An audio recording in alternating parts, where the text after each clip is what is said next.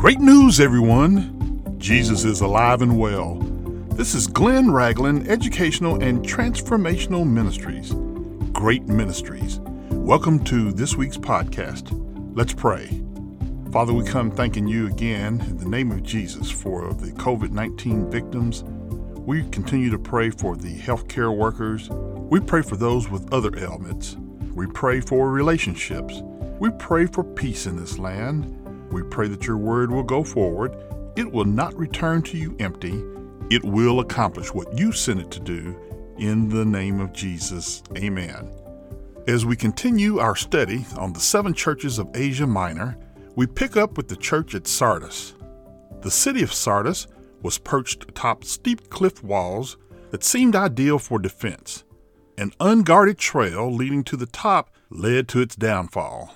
As we read in Revelation chapter 3 verses 1 through 6, the church at Sardis seemed alive by its reputation, but Jesus told them they were dead.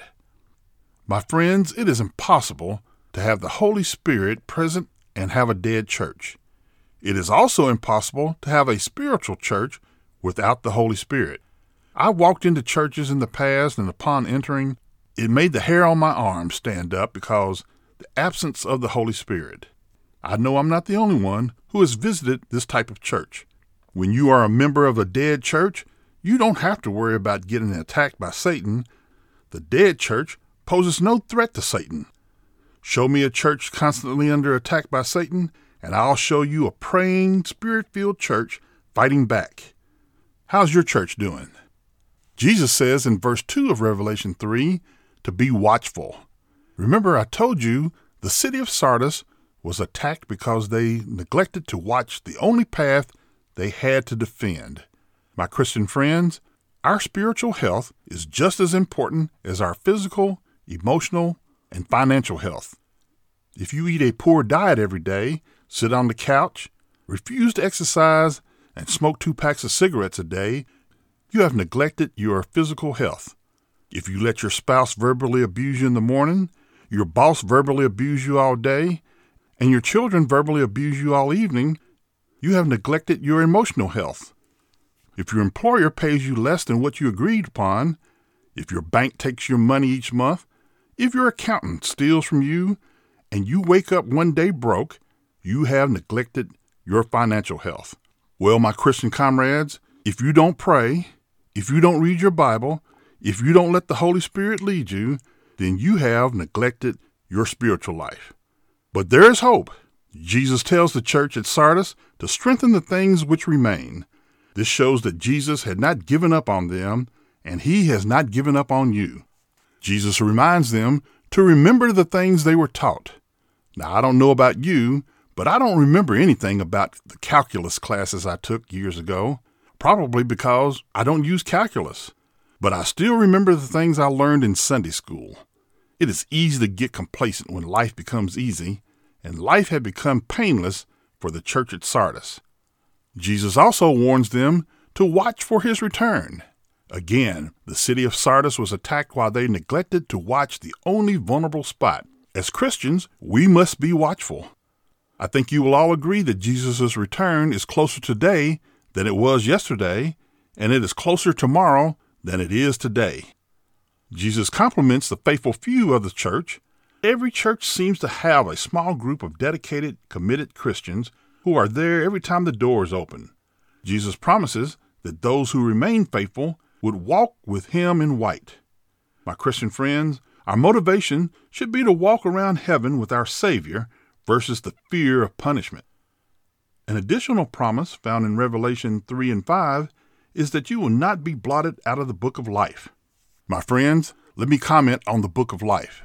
God does not hold a magic eraser where you are in the book one day, then erased the next day.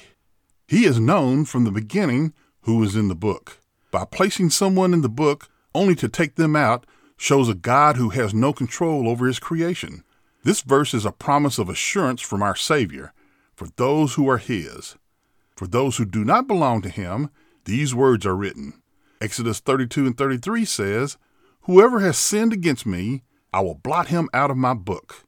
Psalm 69 and 28 reads, Let them be blotted out of the book of the living and not be written with the righteous. Folks, these scriptures indicate that unforgiven sinners will not be in the book with those who have been declared righteous by the blood of Jesus. Revelation 3 7 through 13 is to the church at Philadelphia. The city's name means brotherly love. In verse 7, Jesus says he is holy and true, plus, he holds the keys. In this case, the keys to the kingdom. As the sovereign Lord, he has the final say on who enters and who doesn't. Jesus commends the church for keeping his word, and part of his word says to evangelize. This church took the opportunity to evangelize through the door left open by Jesus. My friends, there are opportunities all around us to share our faith with others. Jesus says the local Jews who persecuted the Christians at Philadelphia will not prevail against his church, and if the church holds on, Jesus will keep them safe. This verse most likely deals with the tribulation. Jesus encourages the church to hold on, to continue to evangelize, to continue to rely on God, and to continue to have faith. My friends, this message to the church at Philadelphia is a message to the modern church and its members. Hold on. By holding on, the reward presented to the church was to be made pillars of heaven. When you visit ancient ruins, often the only things still standing are the pillars that once held up mighty buildings. The last of the seven churches of Asia Minor was the church at Laodicea. The wealthy city was famous for its textiles and its eye salve. Its water supply came through an aqueduct from a hot springs many miles away. When it arrived at the city, it was lukewarm. In Revelation chapter 3 verses 14 through 22, Jesus tells the church that he is Amen, the faithful and true witness, and the beginning of the creation of God, meaning he was at the start of creation with God. Listen to what Jesus says in Revelation chapter 3, verses 15 and 16. It reads, I know your works, that you are neither cold nor hot. I could wish that you were cold or hot. So then, because you are lukewarm, and neither cold nor hot, I will vomit you out of my mouth. My Christian friends, we are in an age of lukewarm Christians. It's compromise. It's in the middle. It's safe. It's not to offend anyone.